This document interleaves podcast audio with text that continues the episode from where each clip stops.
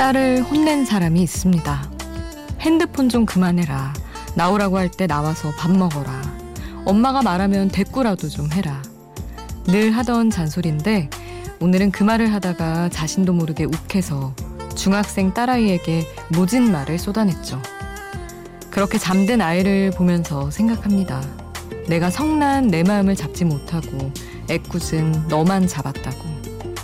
매일 잠든 너를 보면서 눈물 나는 일 없게 살게 해달라 기도했는데 내가 너를 눈물 나게 했다고.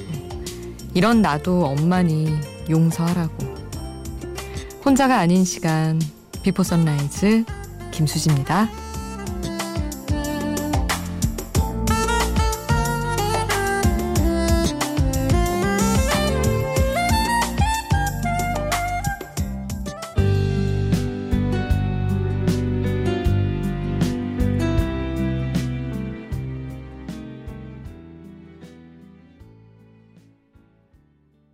혼자가 아닌 시간 Before Sunrise 김수지입니다. 오늘 첫 곡은 윤종신의 Oh My Baby였습니다. 끈직끈직끈직 끝나는 게 매우 인상적인 곡이네요. 정말 아 근데 다 이 세상의 엄마들이랑 아빠들은 그렇게 똑같이 놀려주는 이런 게 어떻게 이렇게 같을까요? 간지간지간지 막 이런 거랑 비행기 태우는 거랑 이런 것들 어디 막 누가 나와서 막 설파하는 것도 아닐 텐데 다 비슷한 걸 하고 음, 말투도 다 비슷하고 아이디어하는 말투 이런 거 참 신기한 것 같습니다. 그리고 혼내고 마음 아파하는 모습도 역시 같겠죠. 아이들은 사실 생각보다 금방 있는 편인데 아이들은 막 비교하고 나중에 더 커서 막 누구랑 비교하고 아니면 뭐 사주기로 해놓고 안 사주고 이런 걸 더 오래 기억하지 막 일상적으로 혼난 거 하나하나 기억하진 않는데 그럴 때마다 또 엄마 마음은 엄청 아픈가 봐요. 엄마 아빠 마음은. 가끔 저도 이렇게 막 엉덩이 몇 대 맞고 또 밤에는 어루만져 주시고 이랬던 기억이 나기는 합니다. 아, 왜 혼내고 더 아파야만 되는지 참 엄마 아빠의 역할, 역할은 너무 힘든 것 같아요. 샵 8000번 여러분 이야기 오늘도 기다리고 있겠습니다. 짧은 문자 50원 긴 문자 100원이고요. 스마트폰 미니 어플 인터넷 미니 게시판 공짜고요. 저희 홈페이지에도 남겨주실 수 있습니다. 토이 김동률이 노래한 곡이죠. 너의 바다에 머무네 함께 하겠습니다.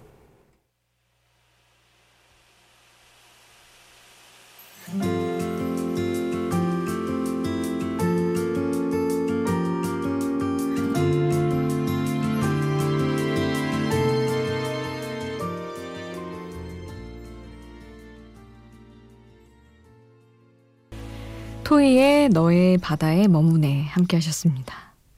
4809님 문자예요. 저희 팀장님은 아침 7시 40분에 출근을 하세요. 댁이 멀어서 지하철 타고 다니시는데 일찍 나와야 사람이 없다나 어쨌다나.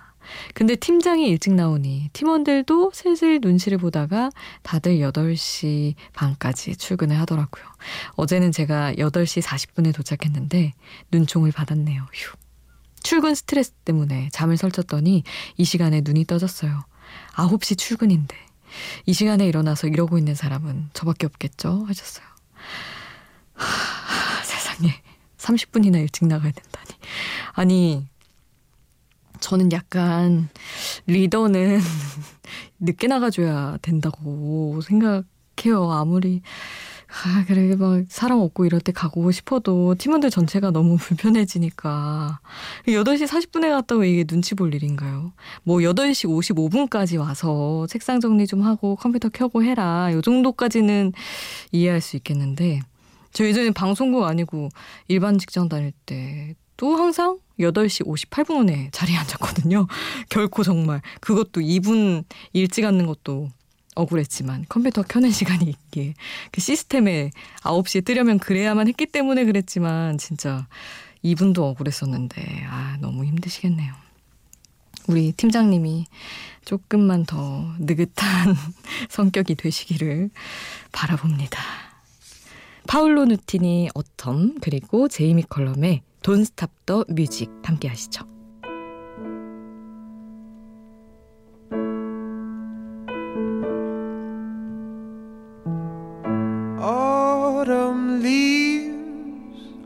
Frozen souls, hungry hands turning soft and 파울로 누티니의 Autumn, 제이미 컬럼의 Don't Stop the Music 함께 하셨습니다. 김지환님, 출석합니다 하시며 저는 이 출석합니다라는 말이 되게 기분 좋더라고요. 마치 매일매일 와서 딱 해주시는 느낌이 들어서 매일 해주시진 못하더라도 듣고 있다는 얘기인 것 같아서요. 새벽을 여는 버스 기사입니다. 지금 출발 대기 시간에 글 씁니다. 수지 씨 라디오는 항상 마음을 편안하게 합니다. 하루 시작에 활력 소지요 하시며 보내주셨습니다. 아유 감사합니다. 딱 진짜 4시 반쯤 첫 차가 많아서 그때 이제 기다리시는 것 같아요. 안 그래도 자주 얘기하곤 하는데 마침 또 나타나 주셔서 감사합니다. 아, 노래는 9145님이 신청해 주신 곡을 보내드리려고요. 악동 뮤지션의 시간을 갖자 함께 하겠습니다. 시간을 갖자 우리 이대로 가다간 더 멀리 떨어질 바엔 여기서 잠시 멈춰 있지 않을래? 시간을 갖자 우리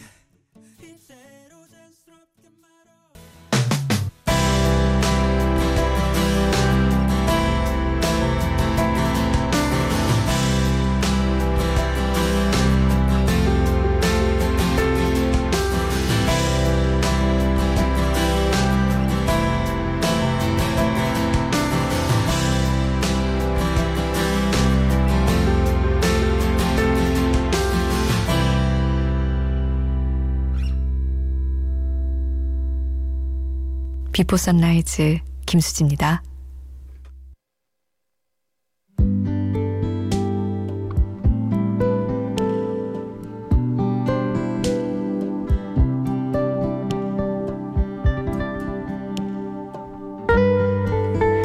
사랑하는 사람 앞에서 약해지기 싫은 마음은 남자나 여자나 똑같은 것 같아요. 있는 대로 무너져서 기대고 싶어지는 순간도 있지만 대체로 이 세상에서 내가 그런 대로 잘 견뎌가며 살고 있는 튼튼한 사람이라는 걸 늘 증명하고 싶어 했던 것 같아요. 둘일수록 더 혼자여도 괜찮은 사람이고 싶은 오기였을 수도 있고, 조금의 부담도 주기 싫은 더 큰 마음이었을 수도 있지만, 어쨌거나 그 마음 깊은 곳엔 내가 그 사람에게 좋은 사람이고 싶은 마음이 커다랗게 자리하고 있습니다. 어쩌면 이제 다 가버린 겨울이지만 박효신 눈의 꽃 가사 전해드릴게요. 어느새 길어진 그림자를 따라서 땅거미진 어둠 속을 그대와 걷고 있네요. 손을 마주잡고 그 언제까지라도 함께 있는 것만으로 눈물이 나는 걸요. 지금 올해의 첫 눈꽃을 바라보며 함께 있는 이 순간에 내 모든 걸 당신께 주고 싶어 이런 가슴에 그댈 안아요. 약하기만 한 내가 아니에요. 이렇게 그댈 사랑하는데 그저 내 마음이 이럴 뿐인 거죠.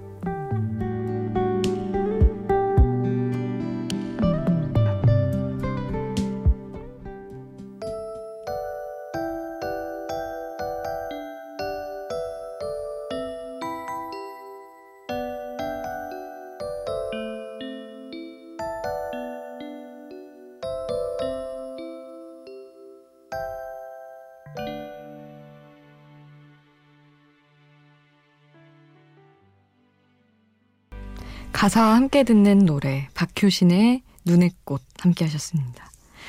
이거는 제가 동기들이랑 놀다가 요즘에 항상 가사 좋은 노래 뭐 좋아하니 이런 거 많이 물어보거든요. 원고를 쓰기 위하여. 근데 이제 라디오국의 조민경 PD가 자기 겨울 가요 곳간에 넣어둔 곡이라며 얘기를 해서 어 그래 이건 안 한 것 같다 하며 가져왔습니다. 근데 왜 안 했냐면 아, 진짜 좋고 너무 유명한 노래지만 저 이렇게 유명한 노래 자꾸 따라 부르려고 해서 가사 읽기가 너무 힘들거든요. 그래서 이번에 어, 끝으로 갈수록 약간 그 흐름에 따라간 것 같긴 한데 하여튼 되게 10, 몇, 거의 15년 만에 이게 미안하다 사랑한다 OST여서 너무 유명했는데 가사를 제대로 음미해 본 거는 저도 처음인 것 같아요. 그냥 그 분위기로 그냥 알고 있었어서. 근데 좋더라고요. 약하기만 한 내가 아니에요가 어릴 때는 응 갑자기 무슨 얘기야 라고 했던 것 같은데 이제 다 커서 보니 음 이러이러한 얘기구나 알겠더라고요. 그래서 여러분과 또 다시 한번 나눠봤습니다. 그리고 이어서 음 0968님이 마침 또 옛날 드라마 가을 동화 아 이것도 진짜 엄청난 인기였는데 전 초등학생 때였는데 되게 유명한 장면이 있어요. 남자 주인공이 여자 주인공 업고 가는 그거 막 초등학생들이 막 따라하고 그랬었는데 정일영의 기도를 신청해 주셨어요. 가을 동화 OST 이 곡도 생각난 김에 함께 하겠습니다.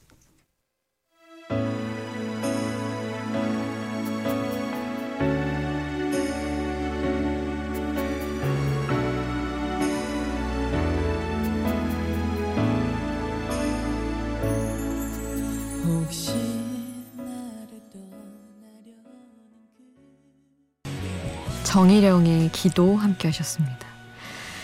하, 정말 되게 오래된 시절에 다녀온 느낌이네요. 진짜 제가 초등학생 때 나온 드라마니까 모르는 분들도 많을 것 같습니다. 요즘 학생분들은. 8800님이 집에 벙커 침대를 들여놨는데 뭔가 저만의 요새가 만들어진 것 같아서 너무 행복합니다. 프리랜서라 밤에 주로 작업을 하는데 아늑해서 집중도 잘 되는 느낌이에요. 참고로 저는 미혼의 35 독거남인데요. 이렇게 혼자인 게 편해지다가 예비 독거노인의 길로 접어드는 건 아닌지 모르겠습니다. 하셨는데. 하, 이게 참 그래요. 혼자 살면서 그게 뭔가 벙커 침대든 아니면 뭐 하여튼 혼자 그 집에 있는 시간을 즐길 수 있는 많은 것들을 마련을 하게 되잖아요. 그게 되게 만족스러운데 어 이럴수록 혼자인 삶이 너무 완벽해져 가는 걸. 이런 뭐 없어 결혼을 안 하고 사람이 없어도 되겠는 걸 이라는 생각도 들면서 이렇게 혼자가 되는 건가 싶은 생각이 들 때도 진짜 있습니다. 그 막 아늑한 거 너무 좋잖아요. 뭐 저는 막 가끔 독서실 책상 같은 거 들여놓고 싶던데. 집인데 이상하게 뭐랄까. 집에서 한층 더 깊숙이 분리되고 싶달까? 그런 게 있어서 너무 어떤 마음인지 알 것 같습니다. 음. 두 곡을 또 함께 할 텐데, 보드카레인의 숙취, 계피가 피처링한 곡 보내드리고, 최낙타의 사랑은 아무리 해도 어려워 같이 듣겠습니다. 오늘도 해가 중천에 높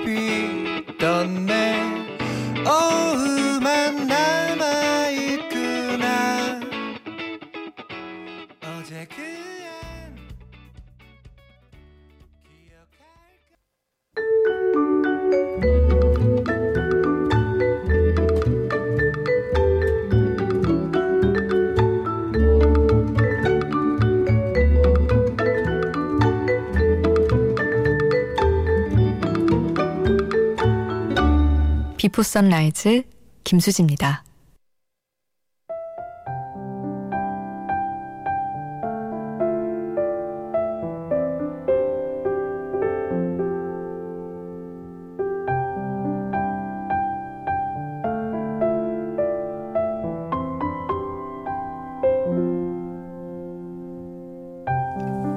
(9834님) 3월 말에 큰아들 혼사가 예정돼 있는데 코로나 때문에 청첩장 돌리던 것도 중단하고 매일 아내와 앉아서 뉴스만 보고 있습니다. 잔치 앞두고 이게 무슨 일인지 아들이 실망할까봐 미루자는 말도 못하고 눈치만 보고 있네요. 일 나가려고 일어났는데 머릿속에 걱정이 한가득입니다. 하셨어요. 아, 참. 진짜 결혼식 문제죠. 사람들 많이 모이면 일단 좀 위험할 수 있으니까 아무래도 그런 위험할 거라는 생각이 드는 것도 문제고요. 하여튼 참 저도 이번 주에 정말 사랑하는 동기가 결혼을 해서 제가 또 사회를 봐야 되고 이틀 후네요 벌써 앞두고 있는데 걱정되더라고요. 아 사람이 많이 안 올까봐 저도 걱정되고 이게 너무 임박해서 취소도 못했을 텐데 아 너무 준비하는 신랑 신부의 마음도 잘못한 게 없는데 괜히 사람들 부르면서 죄책감 느끼는 것 같고 이래저래 신경이 많이 쓰이더라고요. 가서 뭐 사회 보는 동안에는 뭐 어쩔 수 없겠지만 마스크 잘 쓰고 신경을 많이 써야죠. 그리고 축하를 더 더 듬뿍 해주고 오려고 합니다. 그래도 행복해야 되는 날인데 너무 그런 것까지 외면할 수는 없으니까요. 오늘 끝곡은 노영심과 하림이 함께한 혼자선 아파하지 말아요. 이 곡 보내드리면서 전 여기서 인사드릴게요. 지금까지 Before Sunrise 김수지였습니다.